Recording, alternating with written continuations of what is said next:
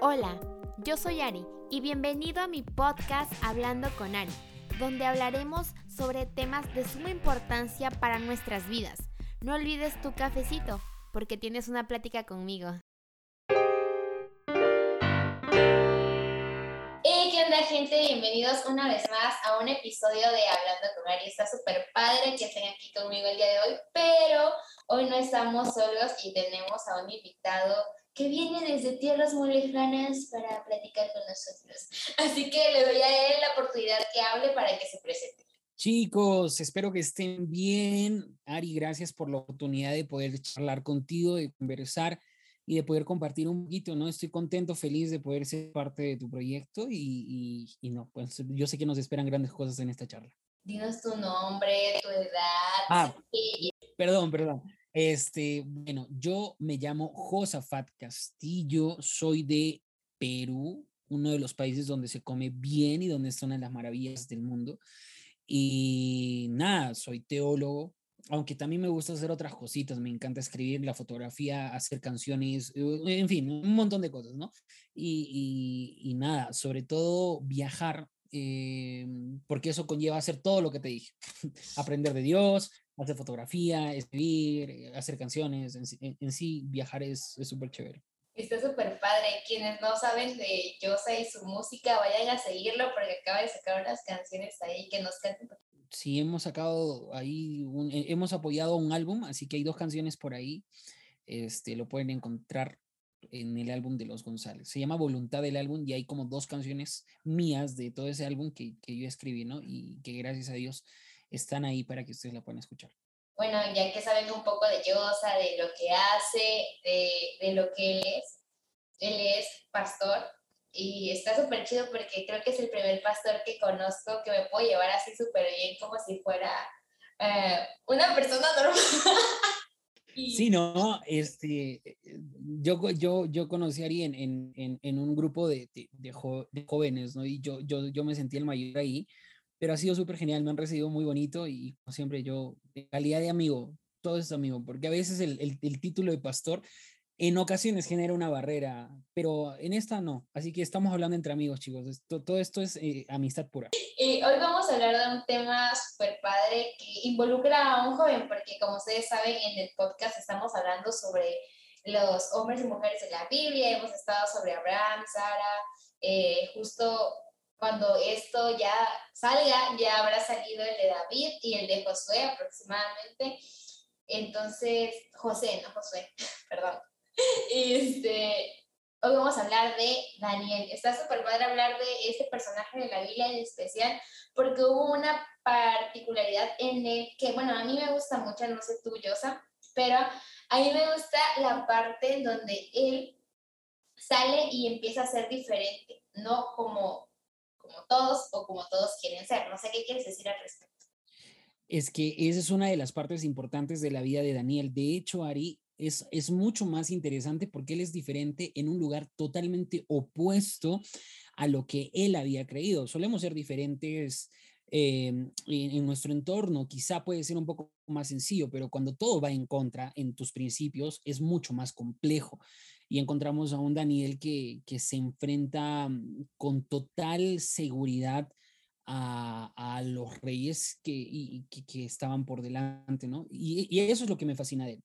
Creo que, que cuando estábamos charlando un poquito antes de, de, de, este, de esta conversación, yo me ponía a pensar justamente en eso, eh, en un Daniel que va más allá de las esferas conocidas, ¿no? Y, y que logra tener una posición bastante alta pero en un mundo que no pensaba lo mismo que él, ¿no? Y eso trato de trasladarlo ahora, ¿no?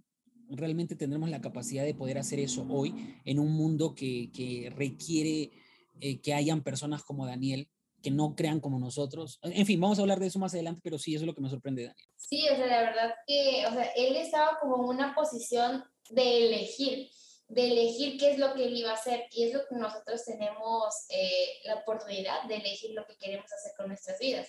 Yo considero que como jóvenes, porque la mayoría de lo que, los que están escuchando esto son jóvenes, creo que así adultos no hay muchos, pero Y si no, pues también es para ustedes. En específico, en esa etapa de adolescencia y, juventud, entre los 15 eh, hasta los 20 años, yo siento que siempre toda la vida vamos a estar como que nosotros luchando con esto, como, como pasó con Daniel, ¿no? Porque él, para contar un poco su historia, él lo sacaron del lugar donde él era, nosotros sabemos, ese lugar fueron, empezó el exilio y todo eso, entonces fue como que él no tenía opción de regresarse al lugar de origen, él tenía que moverse. Exacto, o sea, estamos hablando de un personaje que, es parte de un exilio, ¿no? Y, y, para muchos hubiera sido sencillo decir, ah, bueno, pues él era un príncipe, era de parte del linaje real, entonces genial, ¿no? no le iba a pasar nada, pero esto ha sido mucho más complicado y ahora van a entender por qué. Porque cuando Daniel y sus tres amigos, que en este caso son Ananías, Misael y Azarías, los tres llegan a la corte del rey juntamente con otros este, hebreos, es por una razón. Sabes, lo que quería hacer Nabucodonosor era cambiarles el chief, empezando por la parte del linaje real. Es decir, básicamente lo que, eh, lo que Nabucodonosor quería, que era el rey que, conquistó eh, la nación, el pueblo de Dios, eh, era yo cambio el chip de, de, sus líderes, de la gente que está arriba, y esto va a hacer que rápidamente los demás, los que están por debajo, ellos también comiencen a creer en lo que nosotros creemos. Y entonces ahí comienza a haber un enfrentamiento. Yo veo este enfrentamiento de diversas maneras. Si tú te vas a dar cuenta en la Biblia, Ari, hay un enfrentamiento entre Babilonia y Jerusalén, ¿ya? En, términos este, proféticos. No vamos a tocar profecía, chicos, para, aquí en esta conversación, pero para que entiendan, ¿no? Entonces, aquí ves un representante de Jerusalén y ves, y, ves a los representantes de Babilonia, ¿no? Y ahí es donde el rey Nabucodonosor dice, primero les cambio los nombres. Yo no sé si te, te habías puesto a pensar en esto, Ari, pero el cambio de nombre era muy importante. En la época en la que estaba Daniel, los nombres tenían un significado muy, muy importante referente a lo que tú creías. ¿Ok? Entonces, si ustedes ahorita vayan, chicos, mientras están escuchando este, este podcast, vayan, eh, busquen en, Google qué es lo que significa Daniel y van a encontrar eh, el, significado de, de Daniel. Dios es mi juez, ¿ok? En hebreo. Entonces, a Daniel se le cambia por Belsasar, ¿ya? Belsasar en honor al dios Bel que tenían allá. Igualito con Ananías, Misael y Azarías, que se los cambia por Sadrach, Mesac y Abednego. Entonces, lo que quiere hacer Nabucodonosor es ah, desde el nombre, desde la identidad, cambiarles el chip totalmente. Entonces, yo te pregunto, hoy en día, el mundo que puede representar lo que es Babilonia, también trata de cambiarnos la identidad frente a esto. Puede ver las maneras y las posibilidades de. ¿no? A ellos se los intentó cambiar, por el nombre, pero hay algo muy importante, que la identidad va más allá del nombre que tienes, y eso es muy importante. Así que por ahí estamos empezando, ¿no? Me, encanta eso porque ah, si nos damos cuenta en la época de Daniel, o sea, mucho antes, cuando inició todo, toda la historia de, de la Biblia, vemos como varios personajes, Dios les cambia el nombre. De hecho, si queremos irnos así súper rápido, podemos eh, a Jacob, que él era un tramposo, un mentiroso, y cómo le cambia el nombre a Dios, ¿no? Entonces, como que a Israel, entonces es como que, ¿qué onda? ¿Qué está pasando? O sea, a este Daniel le estaban cambiando su nombre, y yo no me, bueno, no imagino cómo se siente cuando alguien te cambia la identidad que Dios te ha dado por otra que nada que ver contigo. Entonces yo creo que muchos de nosotros nos hemos sentido identificados con Daniel y algo muy importante que pasa, por ejemplo, es que en, la, en algunas iglesias nada más te cuentan la historia de cuando fue al foso de los leones, mayormente los niños, ¿no? Entonces como que se les cuenta y todo, pero no hay una perspectiva más grande de lo que pasó con él, o sea, de lo que eso que le pasó a él nos puede pasar a nosotros y de hecho muy seguido nos puede pasar y hasta a lo mejor si no te has dado cuenta te está pasando que Babilonia que actual es el mundo pues te haya usurpado. Sí, o sea, es que tratan de robarnos la identidad. El mundo, ¿no? Y el enemigo va a tratar de robarte la identidad que tú tienes. Y es muy importante que puedas salvaguardar esto. Ahora, a mira, yo siempre pongo esto, a diferencia de Daniel, tú tienes la libertad de decir no. Daniel no tenía la libertad de decir no. Imagínate, él estaba preso, a pesar de que estaba en el palacio de, de, Nabucodonosor, estaba preso. Y, otra cosa, o sea, hay varias cositas aquí. Otra de las cosas es, se les enseña el idioma de, de Babilonia. Cuando tú aprendes un idioma, Ari, no, tienes, no solamente aprendes el idioma, tienes que aprender las costumbres de ese lugar. Aquí en Perú hay un instituto muy, muy, muy, muy popular que se llama el IFNA, que se llama Instituto Cultural Peruano Norteamericano, donde la gente va a aprender inglés. Y yo, yo estudié ¿no? en, mi, en mi adolescencia en este instituto y no solamente te enseñan el, idioma como tal, sino que te enseñan las culturas, la forma, la cosmovisión de ver de, este, de estos países anglosajones, ¿no? De lo que es Estados Unidos, sobre todo Estados Unidos porque el, inglés eh, que nos enseñan es americano. Entonces, eso es lo que pasa cuando te enseñan un idioma y el objetivo de Nabucodonosor con respecto al idioma era ese, tratar de colocar las costumbres de Babilonia en el diario vivir de estos personajes vuelvo a repetir, en la Babilonia que vivimos hoy en día también se hace eso, no solamente se te quiere robar la identidad, sino que también quieren colocarte costumbres o cosas que no van de acuerdo a los principios que tú tienes, ¿no? Eso es lo que está pasando hoy, si no nos estamos dando cuenta, de hecho. Sí, es que muchas veces no nos damos cuenta porque como que nos involucramos sin querer, o bueno, no sin querer, bueno, sí sin querer, porque como que... Consciente. Sí, sí, sí. Sí, sí, es inconscientemente veces, la verdad. Para ser sinceros, luego hacemos cosas que, nos, que van fuera de lo que nuestros padres nos han enseñado sobre Dios o sobre nuestra cultura general como, como cristianos y se nos vienen otras cosas o corrientes que no vienen de Dios, ¿no? Por ejemplo, pasa mucho que cuando vamos a la prepa o, o primaria por ahí, es como que queremos empezar a cambiar para ser aceptados, para que no nos hagan bullying, para que la gente nos quiera. La verdad, yo, o yo sufrí mucho bullying en la primaria. ¡Wow! ¿En serio? Sí, la verdad, porque, bueno, fíjate que en la primaria no tanto, pero más entre la eh, prepa por ahí, como que sí me decían así como que, pero hace esto, hace lo otro. Entonces, yo creo que es la presión que el mundo trae hacia nosotros a veces para cambiar lo que estaba haciendo Nabucodonosor con estos chicos, ¿no? Porque literalmente les estaba, casi, casi es como cuando nosotros, cuando gente tiene mucho dinero pero no vive bien, ¿no? Es como que tienen mucho dinero pero viven eh, tristes, enojados, pues ellos estaban prisioneros en un lugar donde no era su lugar, un lugar donde no era su, su, lugar de origen. Por ejemplo, yo soy pues de México, pero vivo en una parte donde yo no nací. Entonces, a veces yo me siento como que un poco fuera de lugar en este lugar donde estoy, porque yo vengo de donde hay playita y cosas así, y aquí no hay nada de playa, es como que está extraño. Claro, e, es como, es como imagínate, ¿no? Estás aquí y si cierras los ojos te vas a, dormir y despiertas y apareces en, Kirguistán, por ejemplo. No te sabes el idioma, no sabes cómo llegaste, no sabes nada de la cultura. Lo mismo le pasó a Daniel, a José también le pasó lo mismo, porque él fue a, a, a Egipto igual. Entonces, estamos hablando de una cultura totalmente diferente y de una imposición, ¿no? Hay una tercera cosa aquí, este, Ari, y es el hecho de la comida. ¿Ya? La comida, porque a ellos se les dice, se les ciertas porciones de, la comida del rey. No, yo puedo decir tranquilamente, ya está bien, o sea, es comida. Pero ¿por qué tanto Daniel como Ananías, Misael y Azarías dijeron no? ¿Por qué se acercaron al jefe de los sátrapas y nosotros no vamos a comer? ¿Por qué razón? Y ahora vamos a explicar un poquito esta, e, e, esta parte. La razón es porque, uno, no era la dieta que ellos pueblo, que habían animales impuros en este caso, que era de, de, de, lo que en, en, la ley, en la ley de Moisés en ese entonces estaba, estaba eh, colocado. Dos, estos alimentos estaban eh, ofrendados a los dioses de Babilonia. Entonces estaban eh, ya inclinados para eso, ¿no?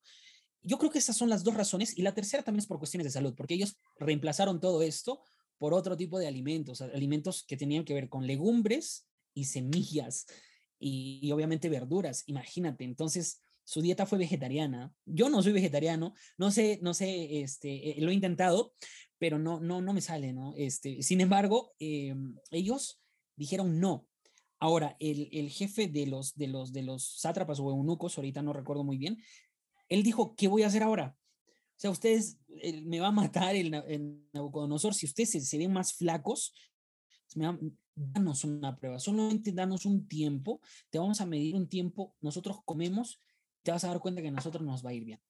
Y aquí te das cuenta de que se les quiere imponer por todos lados. Puede ser la comida, en fin, te has dado cuenta que es todo. Y ellos son firmes en decir no. Y esto me recuerda algo, Ari. Hace mucho tiempo escuché un sermón pastor Dante Gebel que él decía un Jesús incómodo, que a veces Jesús incomoda.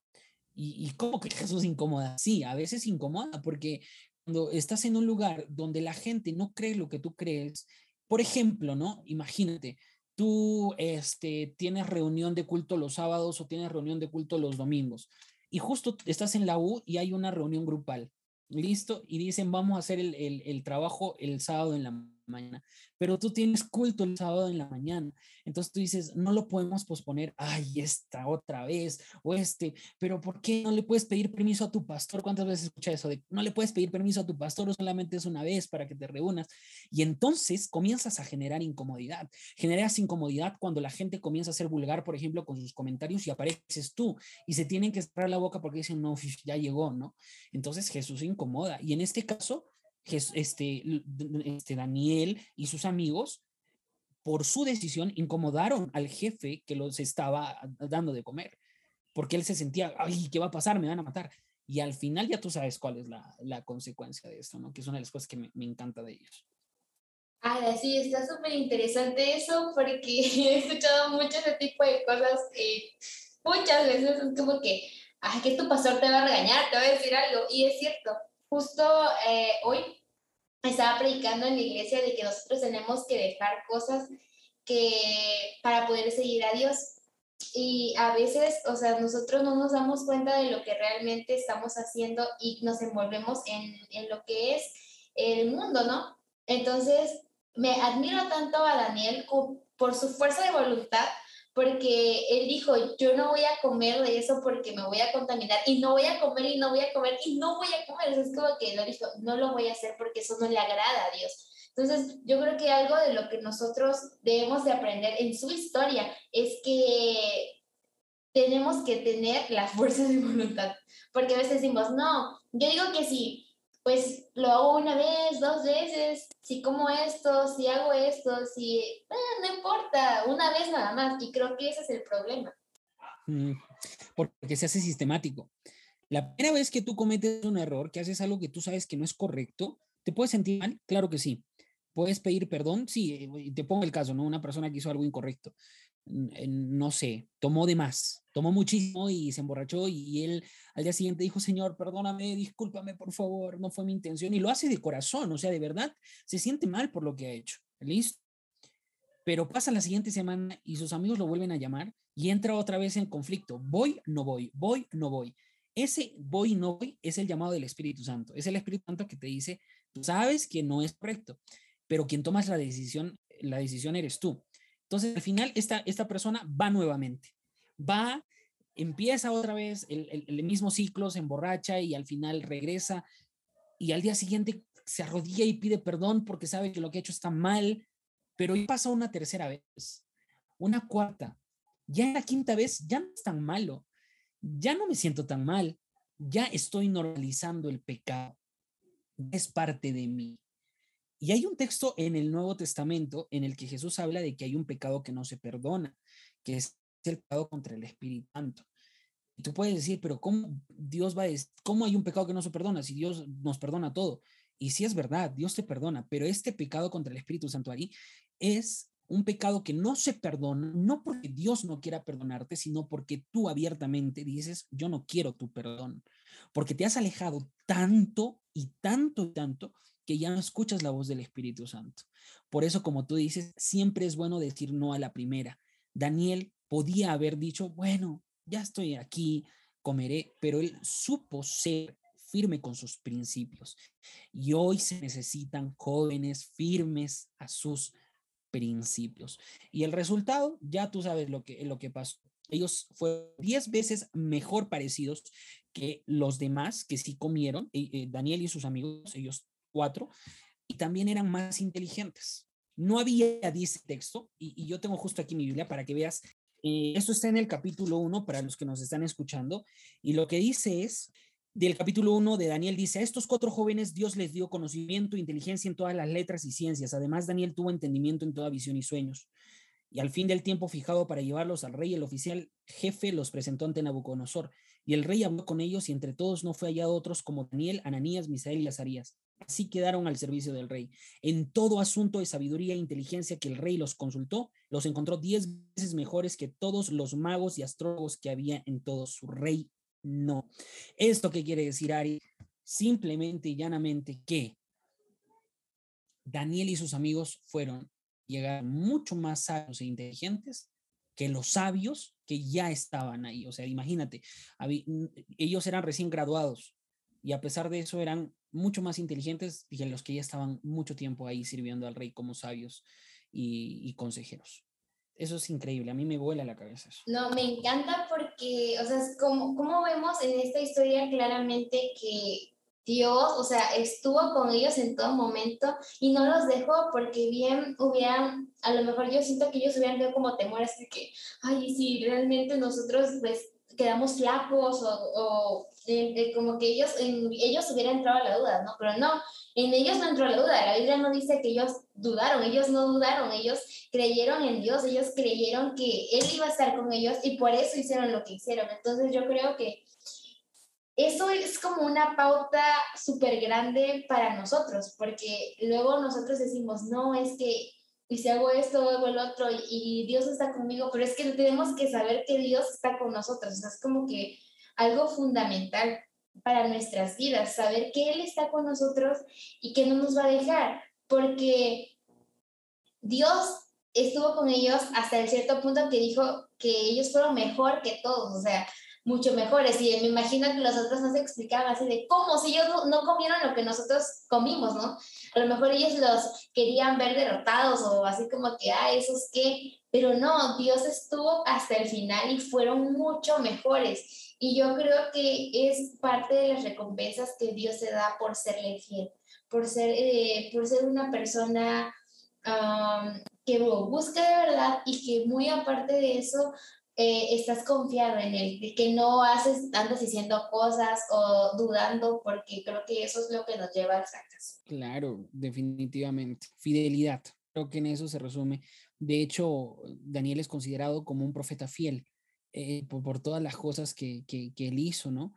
Eh, ustedes chicos, eh, revisen más el libro de Daniel y se van a dar cuenta de que él se enfrenta a circunstancias muy, muy difíciles.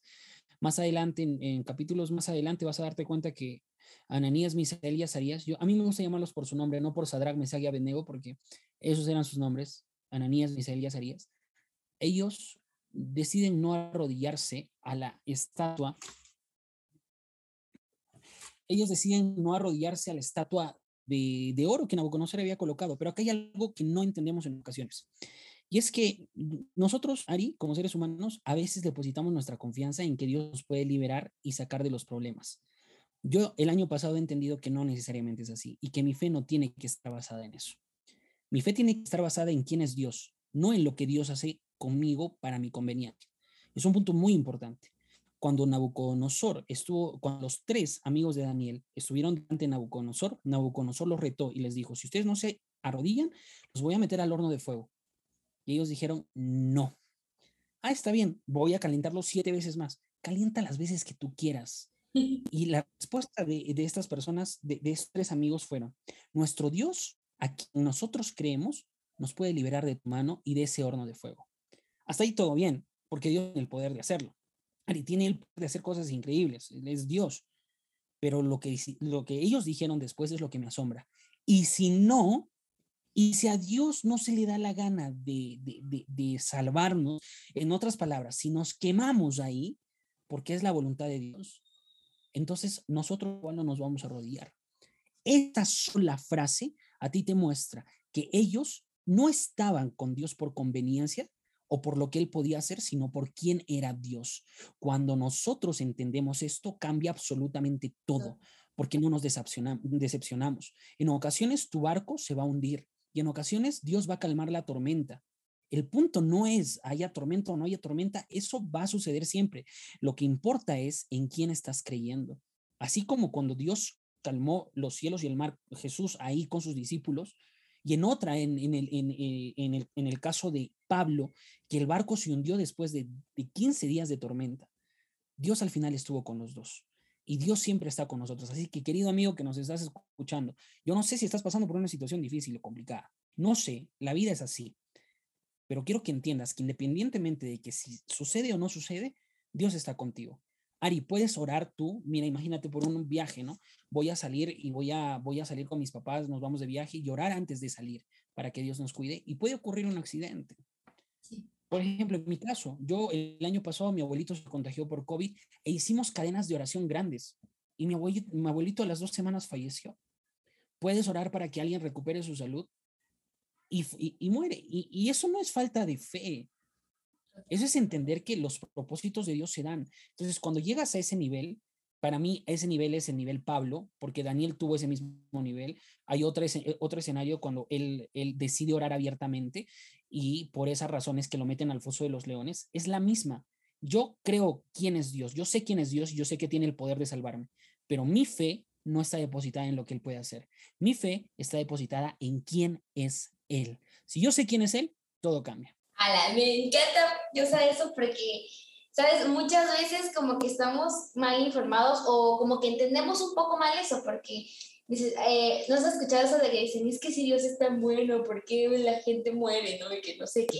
Y a mí me enoja mucho cuando la gente dice eso, porque dices que tú buscas a Dios o crees en Dios por nada más porque Él te va a dar cosas o porque te va a hacer algo.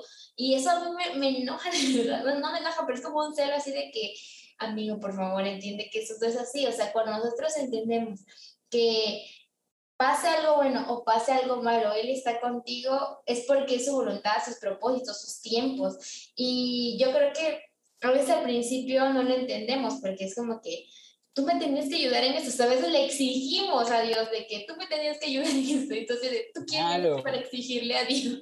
Es, es, como un reproche natural, ¿verdad? es el reproche natural que nos sale, ¿no? Es como cuando los discípulos estuvieron en medio del mar de Galilea y Jesús estaba durmiendo, ¿te acuerdas? Y, empieza la tormenta y ellos primero tratan con sus fuerzas de, ver, eran pescadores, ver cómo podían, y cuando ya no podían más, ven a su líder que a Jesús está durmiendo. imagínate, tu líder está durmiendo y entonces se acercan a él y le dicen, Señor, ¿no te das cuenta que perecemos? En otras palabras, ¿no te das cuenta que vamos a morir? ¿Por qué? Y ahí empieza el reproche, tú nos has traído hasta aquí, fue tu idea traernos hasta aquí y te duermes. ¿Cómo es posible que te estés durmiendo? O sea, yo fui al barco porque tú me llamaste. Yo estoy en la iglesia por esto. Yo acepté un cargo dentro de la iglesia y ahora me están viniendo cosas malas. Ahora tengo una tormenta, pero si tú me llamaste, Señor, o sea, ¿cómo es la situación? Y entonces surge un reproche natural de quejarnos constantemente de Dios. Es algo que sucede. Y, ahí en medio del dolor tenemos que aprender a entender que Dios tiene el control, aún así parezca que le estamos perdiendo todo. Por eso te digo, cuando lleguemos al nivel de Sadrach, al nivel de Daniel, al nivel de Pablo, que para mí es el Daniel del Nuevo Testamento, las cosas van a cambiar totalmente. Vas a ser como un Pablo, a que me, lo azotaron y lo metieron a la cárcel, y Ari estaba cantando en la cárcel. ¿Cómo puedes cantar con la espalda destrozada?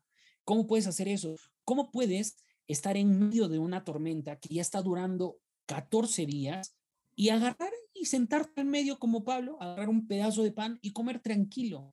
¿Cómo es posible vivir con tranquilidad en un mundo que a veces nos trae dificultades cuando entiendes quién es Dios? Cuando comprendes quién es Dios. Y otra cosita que no tiene que ver muy porque, o sea, directamente con el tema, porque lo que le pasó a Daniel y a sus amigos fue por cuestiones de principio pero a veces le echamos la culpa a Dios de nuestras propias decisiones. ¿ah? Algunas desgracias que ocurren es porque tomamos malas decisiones, chicos. Entonces también sepamos ser responsables y maduros y asumir la responsabilidad de nuestras malas decisiones. ¿eh? Ah, súper sí a eso porque luego nuestras decisiones son todo, o sea, porque a veces ni a Dios le echamos la culpa, es como que el enemigo, el enemigo es malo, y el enemigo esto, y el enemigo no, de pobre, el enemigo nada, dice y dice, y eres tú, ¿no? El que está eligiendo mal. Este, es como que está muy intenso eso, ¿eh? No, es que es, es, ah, es, es verdad. El enemigo no ha hecho nada y nosotros estamos echándole la culpa. Es que no nos hacemos responsables de vida que tenemos. O Dios tiene la culpa o el enemigo. Al, ser humano le encanta echarle la culpa a los demás. Esto es del Génesis. ¿ah? ¿Qué pasó, Adán? Ah, no, Señor, la mujer que tú creaste, que tú, ah, por si acaso tú creaste, ella me dio de comer. Entonces yo comí. Y Eva, ¿qué pasó? Ah, no, es que la serpiente que tú hiciste, Señor, esa serpiente me dio de comer. Y yo, pues, así. Entonces siempre o le echamos la culpa a Dios o le echamos la culpa al enemigo. Y sí, a veces Dios permite cosas, eso es cierto. Y a veces el enemigo nos mete por ahí este, obstáculos y barreras, eso es cierto. Pero también, chicos, escuchen, también a veces nosotros solitos metemos la pata. A veces sabiendo cosas, nosotros solitos nos vamos a pique. Entonces tengamos mucho cuidado con eso. Ahora quería ir, porque ya hemos englobado casi todo lo que es Daniel. Yo quería enfocarme en Daniel. Daniel es un libro muy profético, pero hoy quería enfocarme en la actitud de Daniel. ¿Sabes cuál es el detalle? Que a veces cuando nosotros decimos que tenemos que serles a nuestros principios, nos encapsulamos, Ari, y estamos en una especie de burbujita de la que ya no salimos. Ese es el detalle. Eh, yo soy este, cristiano desde nacimiento y, y, por lo que yo sé tú también, ¿no? O sea, has crecido en un mundo en el que Dios es lo más importante, cultos, conocer a Dios, música cristiana. Listo. Y a veces pensamos que el texto que dice que no somos de este mundo hace referencia a que somos, estamos tan enclaustrados y en una especie de burbuja de, de protección que no podemos salir afuera. Y, y, podemos utilizar incluso la historia de Daniel para justificar esto, cosa que no es correcto. Daniel estuvieron en un lugar estuvieron en un lugar que no era parte de su, de, su, de, su, eh, de su lugar de comodidad, del lugar donde se hablaba del Dios en el que ellos creían. Era un lugar totalmente diferente y aún con todo esto lograron sobrevivir y no solo sobrevivir, sino sobresalir. Encuentras a un José, fue el segundo después de Faraón, y encuentras a un Daniel, que fue el más grande consejero que tuvo no solamente Nabucodonosor, sino el rey Darío. Date cuenta de esto. Entonces, ¿qué quiero, e, ¿qué quiero decir con esto? Que el hecho de que nosotros no seamos de este mundo no significa en lo absoluto que no podamos hacer la diferencia y lograr grandes cosas en este mundo. Porque eso es lo que vinimos a hacer. José, Daniel hicieron ver, mostrar a Jesús a toda una nación, una nación que no creía en él. Y ahí es donde quería achuntarle, ¿sabes por qué? Porque hoy encuentro gente que que es contracorriente y gente que, que se ha metido a un mundo del que muchas personas te dirían, sabes que tú como cristiano no deberías entrar ahí y aún así ellos lo han hecho y, y ha sido increíble. Ya te voy a dar algunos, algunas, este, algunas personas que yo admiro que han hecho esto. Pero ahí, ahí te dejo esto. Para mí es increíble el entender que yo no soy de este mundo, claro que sí. Yo soy parte del rey cuando acepto a Jesús, listo. Pero estoy en este mundo y entonces tengo que aprender a vivir en él. Wow, sí, es que ¿sabes? algo que pasa cuando, por ejemplo, eres eh, cristiano o creyente desde pequeño, es que algunos entran en el error de que dicen que no pueden juntarse con gente que no es creyente. Entonces, no van a, fiestas eh, que no son de que no son de niños de la iglesia, cosas así, Entonces, como que se, se pone en su burbujita y, y no, no, no, no salen a los lugares. Hasta a veces hay gente que va nada más a iglesias que son cristianas. Y eso está padre, está, está muy chido ir a esas, esas escuelas. A mí me gusta, me hubiera gustado ir a una. Pero lamentablemente mi caso no fue así. O sea, yo tuve que ir a una escuela normal. Entonces yo tuve que aprender a, a vivir así. O sea, porque al principio a mí me estaba pasando eso, fíjate. O sea, yo estaba diciendo, no, no, es que no me voy a juntar, casi, casi me estaba ahí excluyendo de todo el mundo. Cuando yo entendí que eso no era lo que yo tenía que hacer, fui que empecé a hacer amigos y empecé, ellos me, me tuvieron que aceptar como yo soy y em, se empezó a ver la diferencia de cómo eran ellos y cómo era yo, pero no en mal plan, sino que ellos pues me querían y yo los quería Y hasta cierto punto en la actualidad, yo nunca me imaginé que compañeros de la primaria o del kinder, bueno, del kinder no, una del kinder nada más, pero como de la primaria, secundaria, me escribieran para pedirme como que un consejo o algo así. nunca me imaginé eso, es como que, y es lo que Dios nos ha mandado a hacer, ¿no? A hacer, como dice Marcos Witt, enciende una luz, dejarla brillar, porque eso es lo que tenemos que ser, luz, y eso fue lo que hizo Daniel y sus amigos, o sea, teniendo la oportunidad de ser alguien diferente, de cambiar su perspectiva de vida, de cambiar del mismo nombre, yo creo que ellos, bueno, no, no creo, está escrito que ellos fueron diferentes. Y me, me encanta eso porque está como que muy intenso para ahora también, para la actualidad, para aplicarlo a los chicos de ahorita. Lo que tú dices y lo que tú has pasado, lo ha pasado un de gente. Y yo te, yo de verdad, yo te admiro por esto. Yo, yo estudié en una escuela cristiana desde, desde mi inicial, o sea, desde el kinder hasta primaria y hasta, usted le dicen prepa, lo que nosotros decimos secundaria.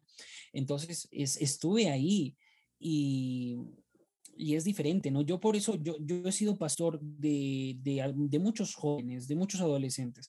Y yo siempre les decía, la idea, chicos, no es que ustedes se tapen los ojos y digan, el mundo es malo, el mundo es malo, porque van a caminar con los ojos tapados y en algún momento se van a caer.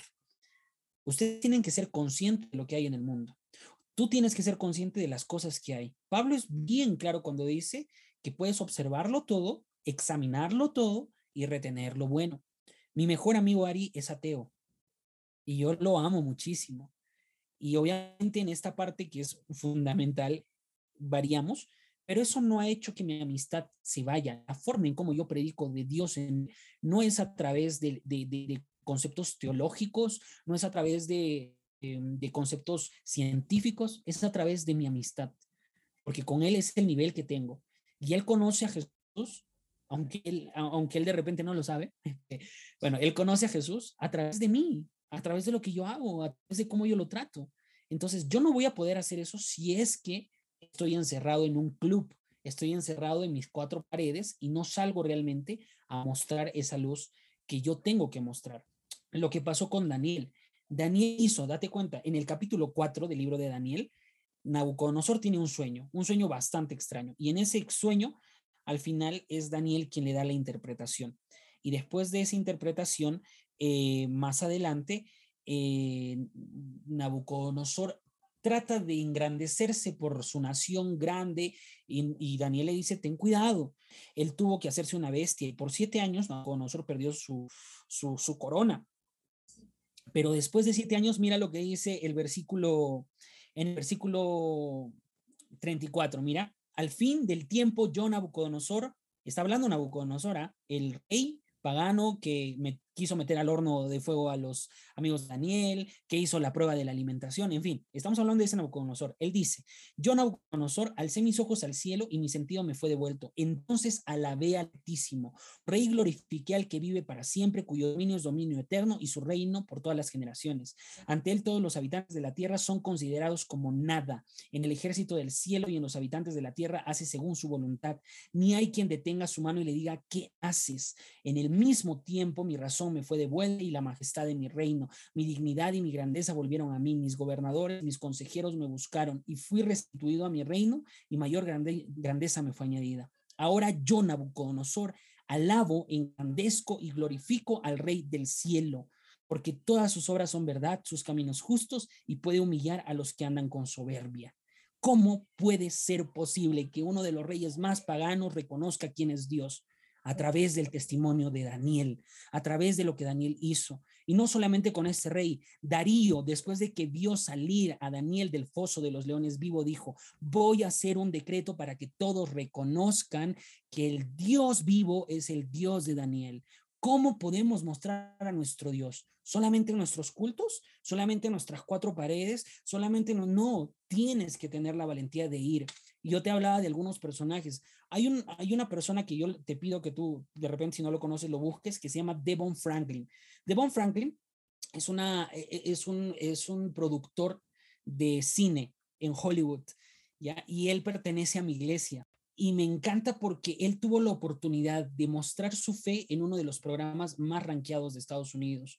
que es el programa de Oprah. Él pudo hablar de su fe y ella le decía, ¿cómo es posible que tú te hayas metido a Hollywood si para muchos Hollywood es Sodoma y Gomorra? Porque a mí me gustan las artes escénicas, porque a mí me gusta el cine, pero también quiero mostrar a Jesús en este ámbito.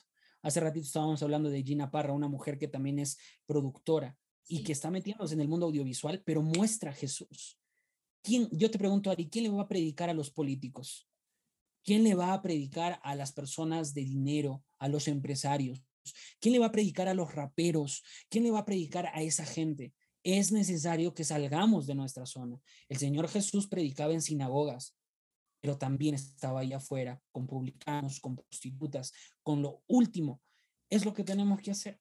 Y es lo que hizo Daniel. A Daniel le tocó estar arriba, en el top top. Estuvo con, imagínate, es como si estuviera con, yo qué sé, con Biden ahora mismo o con Donald Trump. Era el consejero.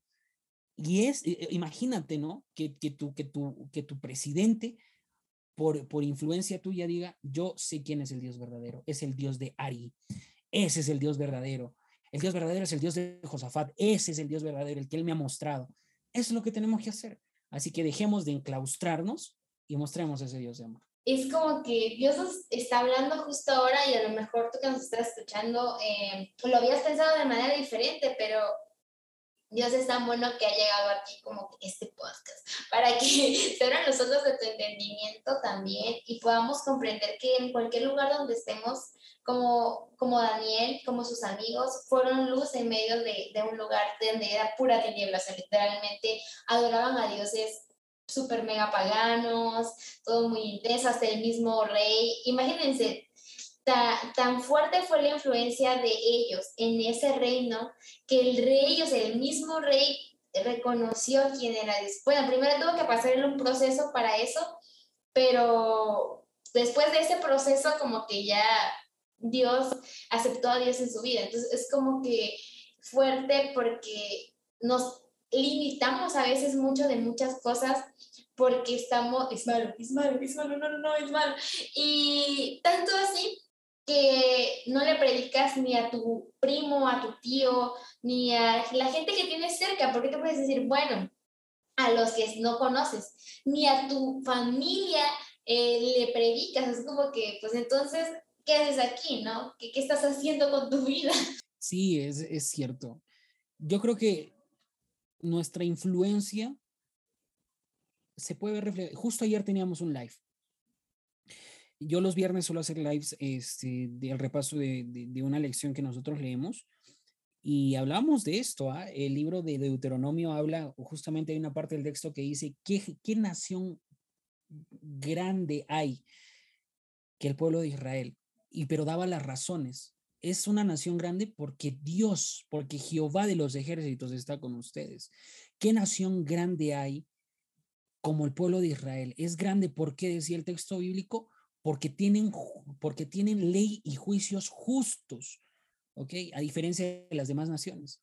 Entonces nosotros en el live comenzamos a decir, sí, lo que hacía grande al pueblo de Israel no era este, que se veían guapos, que se no, o que tenían poder económico, adquisitivo, no lo que los hacía ellos una gran nación era el Dios que tenían, que era un Dios cercano, y era un Dios monoteísta, o sea, ellos creían en un solo Dios a diferencia de los demás, y dos, que los juicios y la ley de este Dios eran justos. Eso hacía de Israel una nación grande. Hoy nosotros somos el pueblo de Dios.